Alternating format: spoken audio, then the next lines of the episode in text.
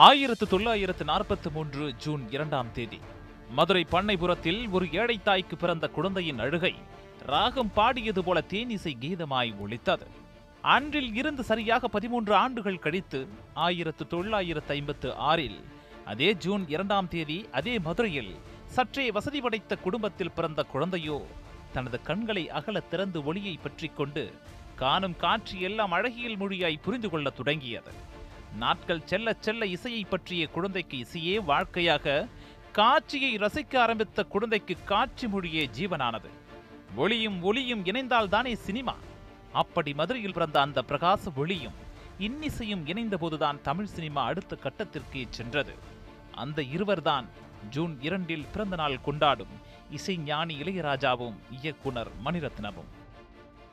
தமிழ் சினிமாவில் இளையராஜாவின் இசை பயணம் 1976ஆம் ஆண்டே தொடங்கிவிட்டது. சிவக்குமார், சுஜாதா நடிப்பில் இயக்குனர் தேவராஜ் மோகன், பஞ்சு அருணாச்சலம் கூட்டணியில் பெயரிடப்படாத திரைப்படம் ஒன்று தயாரானது. அந்த படத்தின் வசனகர்த்தா செல்வராஜ் படத்திற்கு தன்னுடைய நண்பர் ராசையா இசையமைத்தால் சரியாக இருக்கும் என எண்ணி பஞ்சு அருணாச்சலத்திடம் பரிந்துரைத்தார்.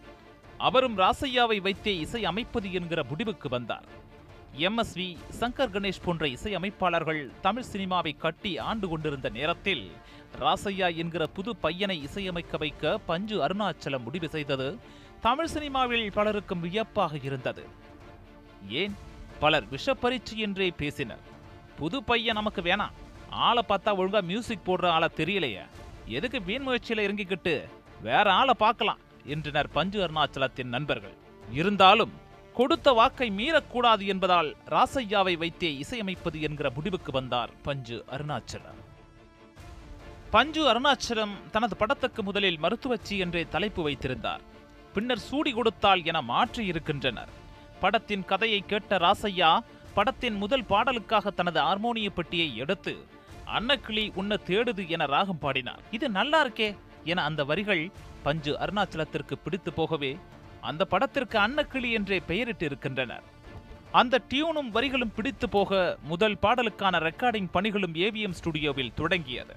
அந்த பாடலை லதா மங்கேஷ்கரை வைத்து அவர்கள் பாட விரும்பினார்கள். ஆனால் அவரால் முடியாமல் போனதால் பின்னர் ஜானகியை பாட வைக்கலாம் என முடிவு செய்தனர். பாடல் பதிவும் ஆரம்பித்தது. ஸ்டுடியோவில் ரெக்கார்டிங் நடந்து கொண்டிருந்த போதே மின்வெட்டு ஏற்பட்டது. நல்ல சகுனம் என்று அங்கிருந்த பலரும் முணுமுணுத்தனர். முதல் பாடல் பதிவே இதுபோன்ற தடங்களை சந்தித்ததால் அபசகுனம் என்று ராசையாவின் காதுபடவே பலரும் பேசத் தொடங்கினார்கள். இதனால் மனமுடைந்து போனார் ராசையா. சினிமாவில் இதெல்லாம் சகஜம், தைரியமா உன்னோட வேலையை செஞ்சு முடி என அவரை தேற்றியிருக்கிறார்கள் அங்கு இருந்தவர்கள். ரெக்கார்டிங்கிலும் சில பிரச்சனைகள் ஏற்பட அதையும் எப்படியோ சமாளித்து தனது முதல் பாடலை ஒருபடியாக ரெக்கார்ட் செய்து முடித்ததாக தெரிவித்தார் ராசையா. இதன் பிறகே ராசையா இளையராஜா ஆனார். ஒருபடியாக பிற பாடல் பதிவு பணிகளும் முடித்து பாடல்கள் வெளியான நிலையில் படத்தின் பாடல்கள் அனைத்தும் பட்டி தொட்டி எங்கும் பெரும் ஹிட் அடித்தன. படமும் பெரும் வரவேற்பை பெற்றது. அதுவரை யாரும் கேட்டிருக்காத வகையில் புதுமையான இசையாகவும் நகரம் முதல் கிராமங்கள் வரையில் அனைவரையும் கவரும் இசையாகவும் அது இருந்தது. எங்கு பார்த்தாலும் அன்னக்கிளி உன்ன தேடுதே பாடலையே பலரும் உணகத் தொடங்கினர். மச்சான பார்த்தீங்களா பாடலில் அதுவரை அபசகுனமாக கருதப்பட்ட பறை இசையை முதன் முதலாக பயன்படுத்தி திரையில் புரட்சி கண்டார் இளையராஜா. ஆடி பர்மன், நவ்ஷத் அலி, லதா மங்கேஷ்கர் போன்ற வடநாட்டு இசையமைப்பாளர்களையும் பாடகர்களையும் தமிழ்நாட்டின் பக்கம் திரும்பி பார்க்க வைத்தன அன்னக்கிளி படத்தின் பாடல்கள். இதுவே ராசையா என்கிற இடதுசாரி கொள்கை கொண்ட குடும்பத்தின் வாரிசை இளையராஜாவாக தமிழ் சினிமாவில் அடுத்தடுத்த கட்டங்களை நோக்கி நகர்த்தியது. தயாரிப்பாளர்களும் இயக்குநர்களும் இளையராஜா வீட்டின் வாசலில் குவிய தொடங்கினர். 16 வயதினிலே முள்ளும் மலரும், சிவப்பு ரோஜாக்கள், 6லிருந்து 60 வரை, கல்யாணராமன், உதிரிப்பூக்கள், ஜானி, மூடுபணி, நிழல்கள், அலைகள் ஓய்வதில்லை என 1976 முதல் 1983 வரை 100க்கும் மேற்பட்ட படங்களுக்கு இசையமைத்து மக்கள் மனதில் நீங்கா இடம் பிடித்தார் இசைஞானி இளையராஜா.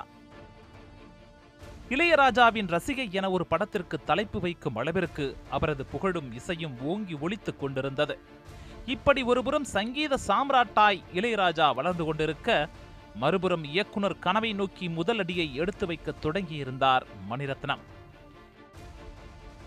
இரண்டு சகோதரர்கள், சகோதரி, உற்றார் உறவினர் என கூட்டு குடும்பத்தில் வளர்ந்தவர் மணிரத்னம். தந்தை எஸ் கோபாலரத்னம் திரைப்பட விநியோகஸ்தராகவும் உறவினர் வீனஸ் கிருஷ்ணமூர்த்தி சினிமா தயாரிப்பாளராகவும் இருந்தாலும் படம் பார்க்கும் பழக்கத்திலிருந்து மணிரத்னம் அவரது குடும்பத்தினரால் தள்ளி வைக்கப்பட்டார். இருந்தாலும் வீனஸ் ஸ்டுடியோவால் தயாரிக்கப்பட்ட உத்தமபுத்திரன், கல்யாண பரிசு, பட்டணத்தில் பூதம் போன்ற படங்களுக்கான வேலைகள் அவரது வீட்டிலும் நடைபெற்றதால் சினிமா அறிமுகம் மணிரத்னத்திற்கு எளிதாக கிடைத்தது. அப்போது மணிரத்னம் திரையரங்கிற்கு சென்று படங்கள் பார்ப்பதை அவரது குடும்பத்தினர் அனுமதிக்கவே இல்லை. பெரும்பாலும் பட ஷூட்டிங்கிற்கு தான் அழைத்துச் செல்லப்பட்டார். ஆனால் அவருக்கு படப்பிடிப்பு தலங்களுக்கு செல்வது பிடிக்காமலேயே இருந்தது. காரணம், ரீடேக் என்கிற பெயரில் ஒரே ஷாட் மீண்டும் மீண்டும் எடுக்கப்பட்டது அவருக்கு சலிப்பை ஏற்படுத்தியது. ஷூட்டிங் பார்க்கவே பிடிக்காத மணிரத்னம் பின்னாளில் பெரிய இயக்குனரானதே விந்தையான கதை. 1977 கல்லூரி படிப்பை முடித்திருந்த காலத்திலும் குறைந்தளவிலான படங்களை மட்டுமே பார்த்திருந்தார் மணிரத்னம். அதில் சில படங்களை ஹாஸ்டல் சுவர் ஏறி குதித்து பார்த்த கதையும் உண்டு. MBA பட்டதாரியாக இருந்தாலும் கன்சல்டன்சி தொடர்பான வேலைக்கு செல்ல மணிரத்னத்திற்கு துளியும் விருப்பமில்லை. அப்போதுதான் பிரபல இயக்குனர் BR பந்துலுவின் மகனும் மணிரத்னத்தின் நண்பருமான ரவிசங்கர் கன்னடாவில் பங்கருதாக்கணி என்ற படத்திற்கான திரைக்கதையை எழுதும் பணியை தொடங்கியிருந்தார். அதற்கு மணிரத்னமும் உதவி செய்தார். அதுதான் ஒரு சினிமாவிற்காக மணிரத்னம் உழைக்க தொடங்கிய முதல் படி. அந்த படத்தின் படப்பிடிப்பு தொடங்கி முதற்கட்ட படப்பிடிப்பும் நடைபெற்று முடிந்தது. அதில் மணிரத்னமும் பங்கு ஆற்றினார். இருப்பினும் சில காரணங்களால் படப்பிடிப்பு பாதியிலேயே நிறுத்தப்பட்டது. ஆனால் அங்கிருந்துதான் மணிரத்னத்தின் இயக்குனர் பயணம் தொடங்கியது. வாழ்க்கையில் என்ன செய்வது என்று எண்ணிக்கொண்டிருந்த மணிரத்னம் சினிமாவில் நுழைந்து சிறந்த இயக்குனராக வேண்டும் என்பதை லட்சியமாக்கி கொண்டார். கார்ப்பரேட் நிறுவன வேலையை விட்டுவிட்டு இயக்குனராவதற்கான வேலைகளில் முழு மூச்சுடன் இறங்கினார். சீன், அரங்க அமைப்பு, திரைக்கதை, வசன நுணுக்கங்கள் அனைத்தையும் கற்றுக்கொண்டதால் 1980 தானே ஒரு கதையை எழுதத் தொடங்கினார். அந்த கதையை தொடங்கிய போது அதனை முடித்து வேறொரு இயக்குனருக்கு விற்றுவிட்டு அவர் அருகில் இருந்தே இயக்குனர் பயிற்சி பெற நினைத்தார். ஆனால் கதையை எழுதி முடித்ததும் மனம் மாறி அந்த கதையை தானே இயக்குவது என்று முடிவு செய்தார் மணிரத்னம். அப்போது தனது நண்பரான நடிகர் ராஜா கிருஷ்ணமூர்த்தி சோழா விடுதியில் பணியாற்றி கொண்டிருந்தார். அவருக்கு நடிகர் கமல்ஹாசன் நெருக்கம் என்பதால் கமலை ராஜா கிருஷ்ணமூர்த்தி சந்திக்க செல்லும் போதெல்லாம் மணிரத்னமும் உடன் செல்லுவது வழக்கமாக இருந்தது. ஒருமுறை தான் எழுதிய கதையையும் உடன் எடுத்துச் சென்ற மணிரத்னம் ஹீரோ கதாபாத்திரத்திற்காக கமல்ஹாசனிடம் கதையை கூறினார். ஆனால் கமல்ஹாசனுக்கு அடுத்தடுத்த 5 படங்கள் முடிவாகி இருந்ததால் அவரால் மணிரத்னத்தின் கதையில் நடிக்க முடியாமல் போனது. இருப்பினும் கதையை இயக்குனர் மகேந்திரனிடம் கூறுமாறு கமல்ஹாசன் கூற கமலின் சகோதரர் சாருகாசன் மணிரத்னத்தை மகேந்திரனிடம் அழைத்துச் சென்றார். சென்ற இடத்திலும் மகேந்திரனிடம் பேச முடியாமல் போனது. இயக்குனர் பாலச்சந்திரன் காலகெத்ரா தயாரிப்பு நிறுவனத்தை அணுக அதனை தலைமையேற்று நடத்தும் துரை என்பவரிடம் தனது கதையை கொடுத்து அதனை பாலச்சந்திரனிடம் கொடுக்குமாறு கூறினார். ஆனால் அது இயக்குனர் பாலச்சந்திரன் கைகளுக்கு சென்று சேராததால் 1 மாத காலமாகிய மணிரத்னத்திற்கு எந்த அழைப்பும் வரவில்லை. இறுதியாக இயக்குனர் பாரதி ராஜாவை இயக்கச் சொல்லலாம் என்று முடிவெடுத்து அவரது அலுவலகத்தையும் நாடினார். அங்கே தனது கதையை ஆங்கிலம் கலந்த தமிழில் விவரித்து கூறினார் மணிரத்னம். நிழல்கள் படத்தை இயக்கிக் கொண்டிருந்ததால் மணிரத்னத்தின் கதையை பாரதி ராஜாவாலும் இயக்க முடியாத நிலையே ஏற்பட்டது. இருப்பினும் கதை தனக்கு மிகவும் பிடித்திருந்ததாகவும் கூடிய சீக்கிரம் சந்திப்போம் என பாரதி ராஜா கூறியது மணிரத்னத்திற்கு தெம்பூட்டியது. தனது பைக்கை எடுத்துக்கொண்டு நண்பர் PC ஸ்ரீராமுடன் தயாரிப்பாளர்கள் வீடுகளுக்கெல்லாம் ஏறி இறங்கினார். தேவி பிலிம்ஸின் கௌரி சங்கர், ராஜ்கன்னு உட்பட 20க்கும் மேற்பட்ட தயாரிப்பாளர்களிடம் கதையை கூறியும் எவரும் படத்தை தயாரிக்க முன்வரவில்லை. மணிரத்னத்தின் நீண்ட போராட்டத்திற்கு பின்னர் அவரது உறவினர் கிருஷ்ணமூர்த்தி மற்றும் வீனஸ் பிலிம்ஸின் டி கோவிந்தராஜன் ஆகியோர் படத்தை தயாரிக்க முன்வந்தனர். பல்லவி அனுபல்லவி என்ற தலைப்போடு திரைப்படம் கன்னடத்திலும் தமிழிலும் பைலிங்குவல் படமாக எடுக்க முடிவு செய்யப்பட்டது. ஒளிப்பதிவாளராக புதிய முகமான PC ஸ்ரீராம் வேண்டாம் என தயாரிப்பாளர் கூறியதால் பாலு மகேந்திராவை ஒப்பந்தம் செய்தார் மணிரத்னம். அதன்பின் பட தொகுப்பாளராக தனது பக்கத்து வீட்டுக்காரர் லெனினையும், கலை இயக்குனராக பின் வீட்டுக்காரர் தோட்டா தரணி என முக்கிய டெக்னீஷியன்ஸ் அனைவரையும் ஒப்பந்தம் செய்தார். படத்திற்கு இசையமைக்க யாரை ஒப்பந்தம் செய்வது என்ற பேச்சு எழுந்தது. ஆரம்பத்தில் கன்னட திரைப்பட இசையமைப்பாளர் ஒருவர் ஒப்பந்தம் செய்யப்பட்டார். ஆனால் அவரது இசை தனது படத்திற்கு சரியானதாக இல்லை என்று மணிரத்னத்திற்கு தோன்றியதால் பின்னர் அந்த இசையமைப்பாளரும் நீக்கப்பட்டார். இன்னிசை பாடல்களால் இந்தியாவையே தன்வசப்படுத்திய இளையராஜா தனது முதல் படத்திற்கும் கதைக்கும் இளையராஜாவின் இசையே சரியாக இருக்கும் என்று எண்ணிய மணிரத்னம் இளையராஜாவை அறிமுகப்படுத்தி வைக்குமாறு பாலு மகேந்திராவிடம் கேட்டார். அதன்படியே ஒரு நாள் இளையராஜாவை சந்தித்து தான் இயக்கவிருக்கும் படத்தின் கதையை கூறினார். இளையராஜாவுக்கு அந்த கதை பிடித்தும் போனது. ஆனால் அப்போது இளையராஜா உச்சத்தில் இருந்ததால் உங்களுக்கு கொடுக்கும் அளவுக்கு எங்களிடம் பணம் இல்லை என்று வருத்தம் தெரிவித்தார் மணிரத்னம். பரவாயில்லை, உங்களிடம் இருப்பதை கொடுங்கள் என கூறி மணிரத்னத்தின் முதல் படத்திற்கு இசையமைக்க விருப்பம் தெரிவித்தார் ராஜா. இளையராஜாவின் இசை மீது மணிரத்னத்திற்கு இருந்த நம்பிக்கை மணிரத்னத்தின் இயக்கத்தின் மீது இளையராஜாவுக்கும் இருந்தது. சினிமாவின் மீதான காதல் என்கிற ஒற்றை புள்ளியில் இருவரும் இணைந்து தமிழ் சினிமாவின் உச்சம் தொட்டதெல்லாம் அதன் பிறகுதான் நடந்தது. யாரும் கற்பனை செய்ய முடியாத காட்சியமைப்பை எளிதாக காட்சிப்படுத்திவிடும் லாபகத்துடன் மணிரத்னமும், செவி வழி நுழைந்து உள்ளத்தை பிசையும் இசை ஞானியாக இளையராஜாவும் இதன் பிறகுதான் தமிழ் சினிமா கடந்து தடம் பதித்தனர். அனில் கபூர் அப்போது வளர்ந்து வந்த நட்சத்திரம் என்பதால் பல்லவி அனுபல்லவி திரைப்படத்தில் இணைந்த ஒரே ஜாம்பவனாக இளையராஜாவே இருந்தார். அதுவே படத்தின் விளம்பரமாகவும் அமைந்தது. புது இயக்குனர் என ஆதிக்கம் செலுத்தாமல் போடும் டியூனை எல்லாம் எது சரிவரும் எது சரிவராது என மணிரத்னத்திடம் போட்டு காட்டி இருவருக்கு பிடித்த சரியான டியூன்கள் மட்டுமே படத்தில் ஒடித்தன. ஒரு சீன் சொன்னாலே இளையராஜாவிடமிருந்து டியூன்கள் கொட்டும் என ஒரு பேட்டியில் நினைவு கூறினார் மணிரத்னம். திரைப்படம் வெளியாகி ஏ சென்டர் பார்வையாளர்களை அதிகம் ஈர்த்ததோடு கர்நாடக அரசு சார்பில் சிறந்த திரைக்கதைக்கான விருதையும் பெற்றது. அதற்கு படத்தில் இளையராஜாவின் இசையும் ஒரு காரணம் என தெரிவித்தார் மணிரத்னம். இந்த கூட்டணி அடுத்து மலையாளத்தில் இயக்கிய உணர்வு திரைப்படத்திலும் தொடர்ந்தது. மணிரத்னத்தின் பல்லவி அனுபல்லவி திரைப்படம் மலையாள தயாரிப்பாளர் என் ஜி ஜானுக்கு பிடித்து போகவே தனக்கு மலையாளத்தில் ஒரு படம் இயக்கி தருமாறு கேட்டார். அப்போது மணிரத்னம் திவ்யா என்ற கதையை கூற, இந்த கதை இப்போது வேண்டாம், எனக்கு அரசியல் ரீதியான திரைப்படம் தான் வேண்டும் என தயாரிப்பாளர் கேட்க அப்படி உருவானதுதான் உணர் திரைப்படம். தொழிற்சங்க இயக்கங்களில் உள்ள ஊழலை பற்றிய திரைப்படமே உணர் படத்தின் மையக்கரு. மோகன்லால், சுகுமாரன், ரத்தீஷ், சபிதா ஆனந்த் உள்ளிட்ட முன்னணி நடிகர்கள் நடித்த இந்த படத்திற்கும் இளையராஜாவே இசையமைப்பாளராக ஒப்பந்தமானார். பல்லவி அனுபல்லவிக்கு பிறகு மலையூர் மம்பட்டியான், தங்கமகன், தூங்காதே தம்பி தூங்காதே, எனக்குள் ஒருவன், அன்புள்ள ரஜினிகாந்த், தாவணி கனவுகள், நீங்கள் கேட்டவை, தம்பிக்கு எந்த ஊரு போன்ற படங்களுக்கு ஹிட் பாடல்களை கொடுத்து அதனை மெகா ஹிட் ஆக்கி கொண்டிருந்தார் ராஜா. மலையாளத்தில் ஒன்னானு நம்மால், மங்களம் நேருன்னு இந்தியாவின் முதல் 3D திரைப்படமான மைடியர் குட்டிச்சாத்தான் ஆகிய படங்களுக்கும் இசையமைத்து வந்தார். மலையாள சினிமாவுக்கு இசையமைப்பது என்பது அவருக்கு கைவந்த கலையாகவே இருந்தது. அப்படியாகவே இருவரும் இணைந்த உணர்வு திரைப்படம் மலையாளத்தில் பெரும் வெற்றி பெற்றது. கன்னடம், மலையாளம் என சுற்றி சுழன்ற மணிரத்னத்தின் கால்கள் இறுதியாக தமிழ்நாட்டை வந்தடைந்தது. சத்யஜோதி பிலிம்ஸின் டிஜி தியாகராஜனும் மணிரத்னமும் சிறு வயதிலிருந்தே நண்பர்கள். மணிரத்னத்தின் காட்சியமைப்பு தியாகராஜனுக்கு மிகவும் பிடித்து போக தமிழில் ஒரு படத்தில் இணைய திட்டமிட்டனர். அப்போது அவரிடமும் திவ்யா என்ற கதையைத்தான் கூறினார் மணிரத்னம். ஆனால் தியாகராஜன் நடிகர் சத்யராஜை வைத்து ஒரு ஆக்ஷன் படம் வேண்டும் என கேட்டதால் அப்படியாக உருவானதுதான் பகல் நிலவு திரைப்படம்.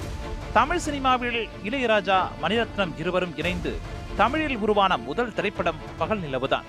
முரளி, ரேவதி இணைந்து நடித்திருந்த இந்த திரைப்படத்தின் கதாபாத்திரங்களில் யாருக்குமே ஒப்பனை இல்லாமல் வில்லன் சத்யராஜ் பாத்திரத்தை என்ற அளவில் இயல்பாக சித்தரிக்க முயன்ற முதல் திரைப்படமாக அமைந்தது.